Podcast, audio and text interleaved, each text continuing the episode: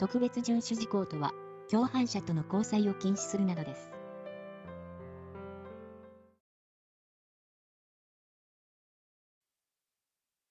40歳の男性 A、小学校教師。A は、授業がうまくできないし、クラスの生徒たちとコミュニケーションが取れない。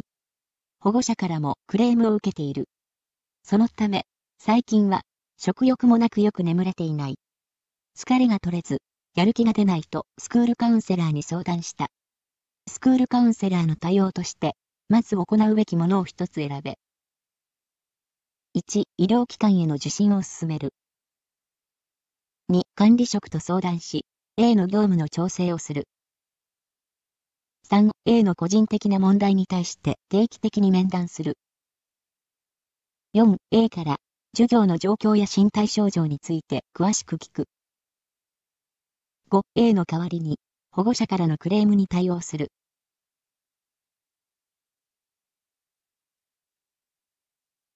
正解は 4A から授業の状況や身体症状について詳しく聞く。スクールカウンセラーの業務。児童、生徒に対するカウンセリング。保護者に対するカウンセリング。児童、生徒に関するアセスメント。教職員に対するコンサルテーション。緊急時の対応。心理に関する研修等の実施。学校課題への対応。校内教育相談体制についての助言。校内における教職員のメンタルヘルスについても支援することが業務に含まれる。問題に戻ります。1番の医療機関への受診を進めたり、2番の管理職と相談し、A の業務の調整したり、3番の A の個人的な問題に対して定期的に面談するなどは、アセスメントを行った後で、必要に応じた介入をするのが原則です。また、5番の A の代わりに、保護者からのクレームへの対応をすることは、スクールカウンセラーの業務ではありません。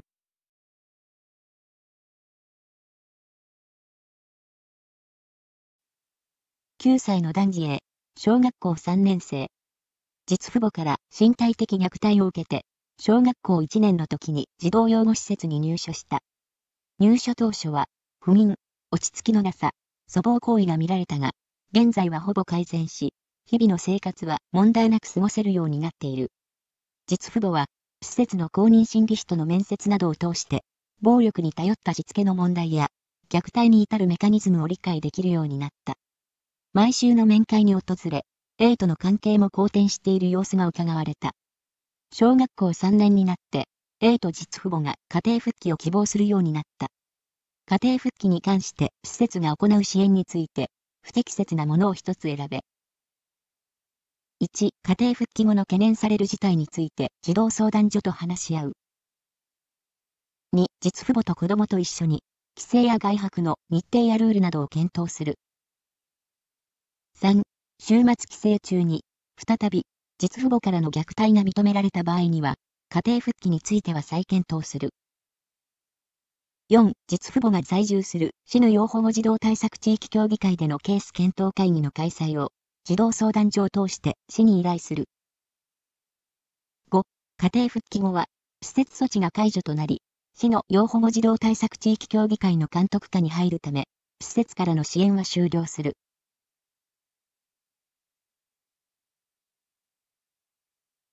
正解は、5、家庭復帰後は、施設措置が解除となり、市の養護児童対策地域協議会の監督下に入るため、施設からの支援は終了する。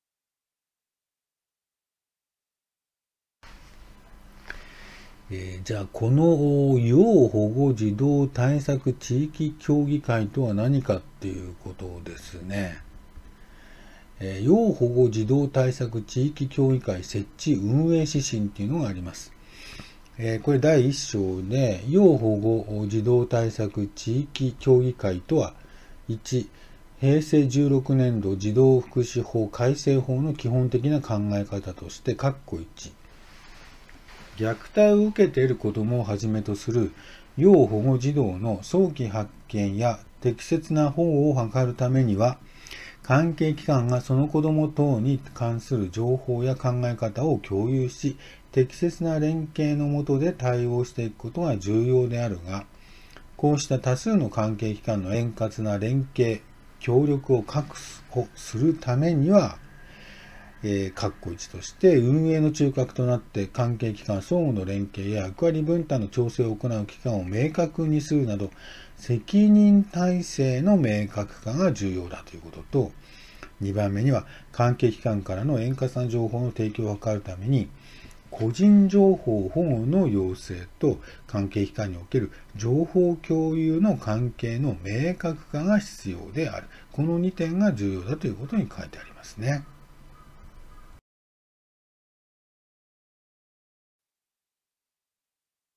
17歳の男子 A、高校2年生。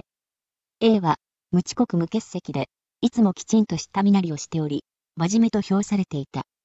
ところが、先日、クラスメイトの女子 B の自宅を突然訪ね、デートに誘っても、いつも、今日は用事があるから、今度またね、と言っているけれど、その今度はいつなんだと、B に対して激高して大声で怒鳴りつけた。この経緯を知った A の両親が、A の心理を理解したいと A を連れて心理相談室を訪ねてきた。A の心理特性について見立てるためのテストバッテリーに加えるものとして、最も適切なものを一つ選べ。1、AQJ。2、MPI。3、SDS。4、STAI。5、TEG。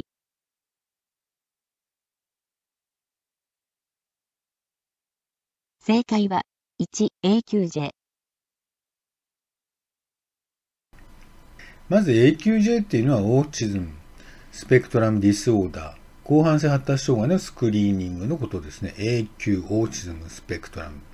MPI っていうのは Maudsley Personality Inventory ですね。生活特、性格特性を検査しますと。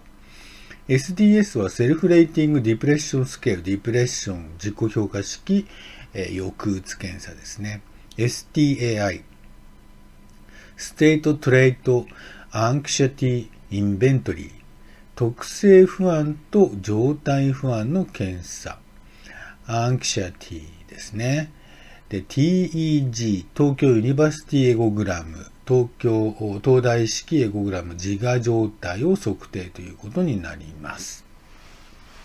で、DSM-5 における自閉症スペクトラム、ちょっとこれ見てみますと、 Autism、Spectrum Disorder ですね。この ABCD って書いてあって、これ全部、これらが該当した場合は自閉症スペクトラムということになります。A が社会的コミュニケーション及び相互関係における持続的障害がある。以下の3点ですね。1、社会的情緒的な相互関係の障害。2、他者との交流に用いられる非言語的コミュニケーションの障害。3、年齢相互の対人関係の発達や維持の障害。あ、なるほどね。特にコミュニケーションにこう、障害があるということですね。で、2番目は B ですね。限定された反復する様式の行動、興味、活動。以下の2点以上の特徴で示される。要するに、まあ、限定したところにぐーっとこう、まあ、興味があったり、こだわったりしてるっていうことですね。1、情動的で反復的、そうですね。反復的な運動動作や物体の使用、あるいは話し方。2、同一性のこだわり。日常動作への融通の利かない執着。そうですね。言語。非言語上の儀式的な行動パターンがあったりすると。3番、集中度。焦点付けが異常に強くて限定的である。固定された興味がある。4番、感覚入力に対する敏感性あるいは鈍感性あるいは感覚に関する環境に対する普通以上の関心まあアスペルガーっぽくってこう天才か天才肌みたいな感じですねとにかくそのことについてはもう誰にも負けない世界一だみたいな感じですかね C 症状は発達早期の段階で必ず出現するが後になって明らかになるものもありますよとで、症状は社会や職業、その他の重要な機能に重大な障害を引き起こしている。だからここで重大な機能に障害を起こしてなければ、あ ASD っていうふうにはならないということですね。で、AQJ 自閉症スペクトラム指数日本語版ということなんですけど、これ AQ の話ですね。これはあの、広範性発達障害、自閉障害症、自閉症障害、アスペルガー障害、特定の不能の広範性発達障害のスクリーニングの検査ですということですね。えー、自閉自閉性スペクトラム指数っていうのがあると。Autism Spectrum Quotient AQ ですね。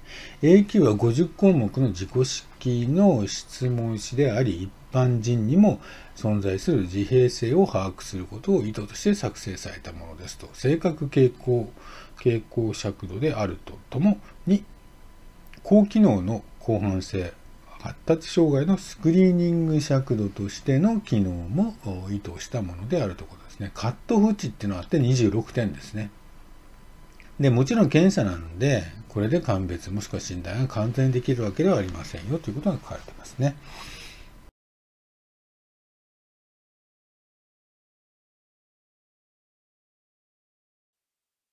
16歳の女子 A、高校1年生。A は、食欲不振、類想のため1週間前から入院中である。高校に入学し、陸上部に入部した後から食事摂取量を減らすようになった。さらに、毎朝6時から走り込みを始めたところ、4ヶ月前から月経がなくなり、1ヶ月前から倦怠感を強く自覚するようになった。入院後も、食事摂取量は少なく、太ると良い記録が出せないと食事をとることへの不安を訴える。中学校までは、適応上の問題は特になく、学業成績も良好であった。自己誘発嘔吐や下剤の乱用はない。身長は159センチメートル、体重は 30kg、BMI は11.9である。公認心理師の A への支援として、不適切なものを一つ選べ。1、食事へのこだわりを内在化する。2、A の家族に治療への参加を促す。3、部活動への葛藤について傾聴する。4、栄養士の助力を得て食事日記をつけることを進める。5、点滴を受けて、栄養状態を速やかに改善するように進める。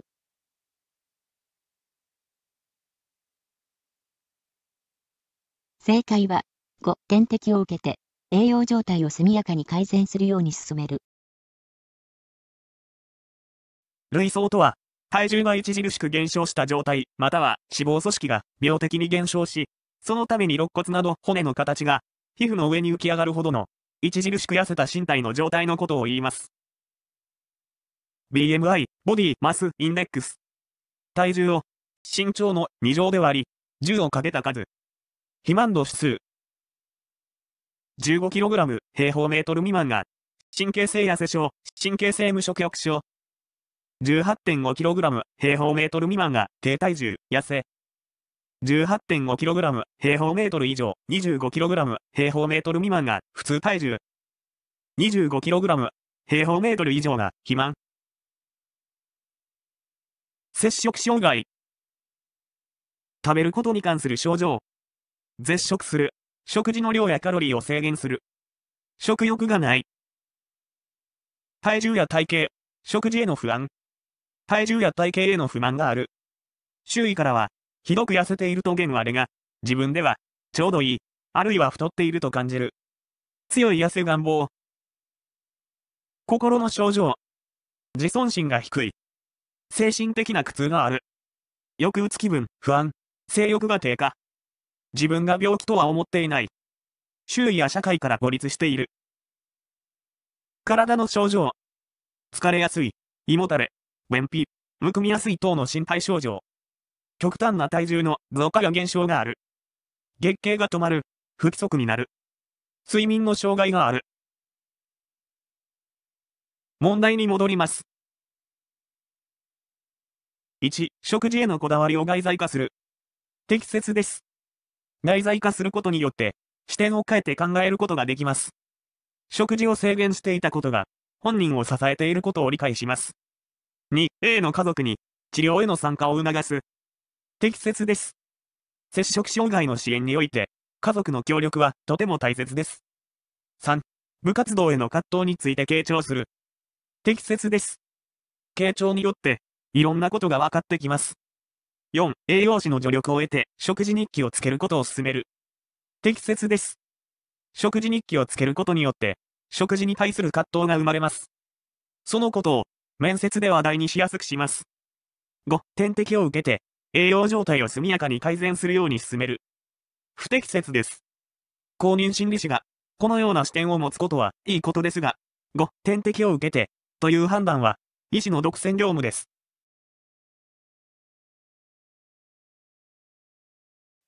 16歳の男子へ、高校1年生。万引きにより逮捕され、少年鑑別所に収容された後、家庭裁判所の審判により保護観察処分となった。A は、審判終了後すぐに、母親 B と共に保護観察所に来た。A の居住する地域を担当している保護観察官 C が、初回の面接を行うことになった。審判直後であり、家庭裁判所からは、氏名、年齢、非公名、遵守事項に関する意見など、最小限の情報が届いている。C の初回面接における対応方針として、最も適切なものを一つ選べ。1、特別遵守事項を設定する。2、担当する保護士が同席できるよう手配する。3、保護処分の決定に対する広告について説明する。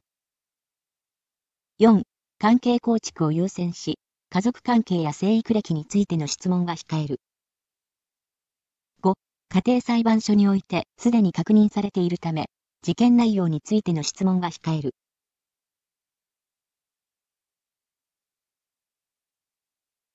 正解は、1、特別遵守事項を設定する。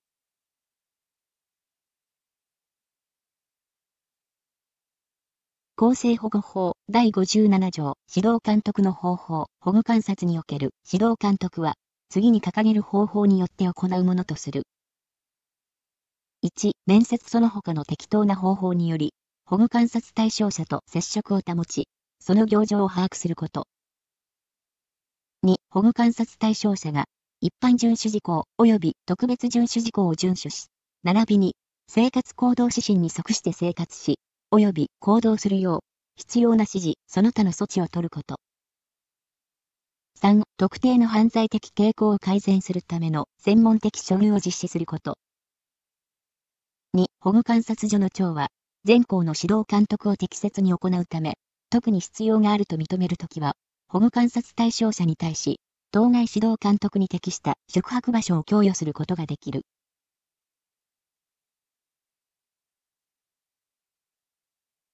保護観察とは、少年を施設に収容することなく、社会内で生活させながら、保護観察所、実際は、保護士の指導監督のもと、少年の更生を図る保護処分です。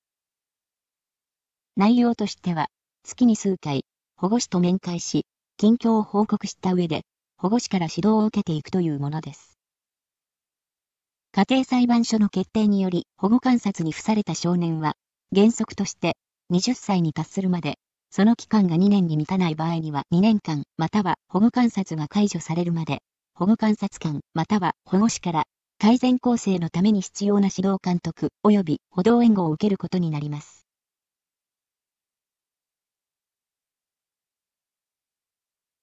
特別遵守事項とは、保護観察対象者の特性や改善構成の状況などに応じて、個々の保護観察対象者ごとに定められるものです。具体例としては、共犯者のいる事件で、共犯者との交際を禁止したり、性犯罪を犯した少年に対して、性犯罪の結びつく行為を禁止したりというものがあります。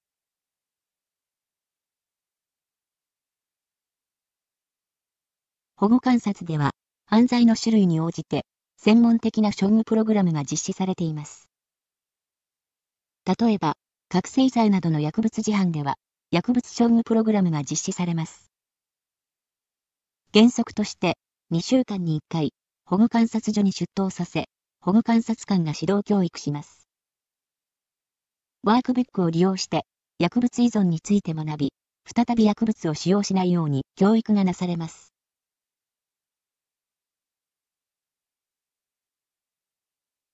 問題に戻ります。1、特別遵守事項を設定する。保護観察の開始の際に設定しなければなりません。2、担当する保護士が同席できるよう手配する。必ずしも初回面接で必要とは言えません。3、保護処分の決定に対する広告について説明する。広告は、審判終了後2週間以内、つまり、保護観察所に訪れる前に広告することになります。4、関係構築を優先し、家族関係や生育歴についての質問は控える。家族関係や生育歴については正しく理解する必要があります。5、家庭裁判所においてすでに確認されているため、事件内容についての質問は控える。事件内容について正しく共通理解する必要があります。